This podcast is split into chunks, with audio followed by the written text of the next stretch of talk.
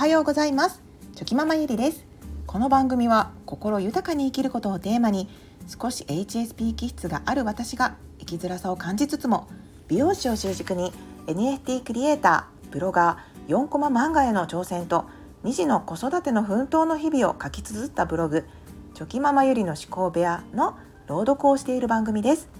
最後にゆるい雑談もあります。それではよろしくお願いします。令和3年7月3日。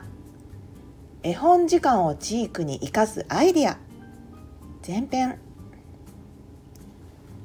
先日書きましたブログ。でも絵本について少し触れましたが我が家では絵本は寝る前に読むのが定番になっております。そこで最近普通に絵本を読んで終わりではなくて一冊をもう少し掘り下げて少しアレンジしてチークにつながる声かけをしてみようと試みています。ただ読むよりも深い理解ができ子どもの自分の考えの発表の練習にもいいかなと思いました。やはり声かけ質問力って大切ですね。もうすでに実践されている方もいらっしゃるかもしれませんが我が家なりにやってみてよかったなと思うことをまとめてみます。どのページが好きだった？絵本を読み終わった後にどのページが好きだったかと聞くと息子たち視点でどこにアンテナが張りどのページが面白いと感じたのかが分かりとても面白いです。意外と「えここ?」と思うページもありますし「ああなるほどね」とこちらも納得するページもあります。本当に感性は人それぞれですね。その人のフィルターを通じて感動したり共感したりするので同じものを見ていてもその度合いが違うのも面白いです。このページを見てどんな気持ちになったの？と聞くのもどう感じたかを知ることができなぜ好きなのか？というふうに聞いてみても発見があったりするので面白いです。主人公の気持ちとそれ以外の人にもスポットを当てる。これもちょっと視点を変えてみてどんな絵本でも登場人物がいると思うのですがオーソドックスに主人公の気持ちに寄り添いこんな時この人はどう思ったのかななども聞いてみるのですがそれだけじゃなくて周りの登場人物にもスポットを当てて問いかけてみます。絵本の種類にもよるかもしれませんが多分絵本の「こう読んでくださいね」みたいな角度じゃなくて斜めからの角度で見てみると意外といろんな人の状況立場を想像できて疑似体験できるので子供としても面白いのかなと思います。その人の立場になってその人の気持ちになったつもりで考える。相手の立場になってみるって大切ですし子供にもその気持ちは持っていてほしい部分でもあります。まあでも現実世界でもいろんなパターンがありますのでその人の気持ちになるというのは実際体験しない以上は完全に気持ちを理解することはできないですしでもだからといって気持ちを理解する姿勢を持たないのはやはり良くないことなので相手を理解したいという気持ちを持ちつつ寄り添うというのが大切だなぁとつくづく感じます。話が脱線してきました。絵本の主人公以外にスポットを当てるのも本当にいろんな気持ちを理解しようとする意味でも頭を使う良いきっかけかなと思います。そしてその声かけでまた彼らの絵本を見る視点も変わってくるので絵本の可能性は無限に広がるなと思います。国語の授業っぽく質問もがっつり勉強は嫌がられますので適度に授業っぽく質問も出します。なぜこうなったんだった？あのセリフは誰が言ってたのかな？などなんとなく授業でも質問されそうなことを考えて問いかけます。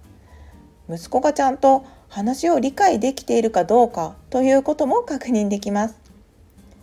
国語の授業の文章問題にも慣れるためにもちょっとそういう角度で質問を出してみると訓練になるのかなと思います。たまに的外れな答えが返ってくることもありますのでそういう時はこういう話は理解しにくいのかな？とかどう伝えればわかるかな？というふうにこちらもまた次の問いを考えることもできますので話の理解度を確かめるためにもそういう問いはいいかな？と思います。今日のブログ朗読前半は以上になります。最新のブログでは子どもたちとのゆるい日常を描いた4コマも載せています。よかったらまた。覗いてみてください。はい。ここからは雑談です。えっ、ー、と今日は木曜日ですね。週の半ばになります。皆さんは今日はどんな一日になるんでしょうか。はい。私はですねあのやっと先日ん？ちょっと前に言っておりましたメバチコがあの治りました。どうでもいい話なんですけども本当に自分の中では嬉しくてですねもうメバチコが治って顔がねいつも通りの自分の顔に戻ってあなんかこれでやっといつもの自分だって感じではい今日はやる気がみなぎっております。なんかあのメバチコからあそういえば昔こんなこと思っていたなっていうことを思い出したんですけど私が、えっと、小学校中学年ぐらいの時だと思うんですけど多分前日に母親に何かこう、まあ、自分が悪いことをしてめちゃくちゃ怒られた時があったんですね。でそれで多分すごく泣いて泣きながら寝たっていうことがあったと思うんですけどなんか次の日に起きてですねこう鏡を見ると自分の顔がもう見たことのないくらい目がパンパンに腫れていて、まあ、両目両目とも本当にまあ泣いたせいで目がパンパンに腫れていたんですね。でもともと私はあの二重なんですけど本当に見事にこう一重の顔になっていましてまああの、まあ、つまり自分いつもの自分とは全く違う顔ではいびっくりしました あまりにもびっくりしてこうその時の衝撃を今でも覚えてるんですけども鏡の前でですねもうなんじゃこりゃっていう感じでもう本当にはいショックでしたね。まあその後ねこう泣きながら寝ると目が腫れてこうパンパンになるってことは分かって分かっていくと思うんですけどその当時はですねその経験がなんせ初めてだったものでこう理由も分からずこうなんで自分はこんなに目がパンパンで顔が変わってしまったんだ？っていう。もうそもうそれそれですよね本当に。もうびっくりで。でその時の私は何を思ったのかというとあ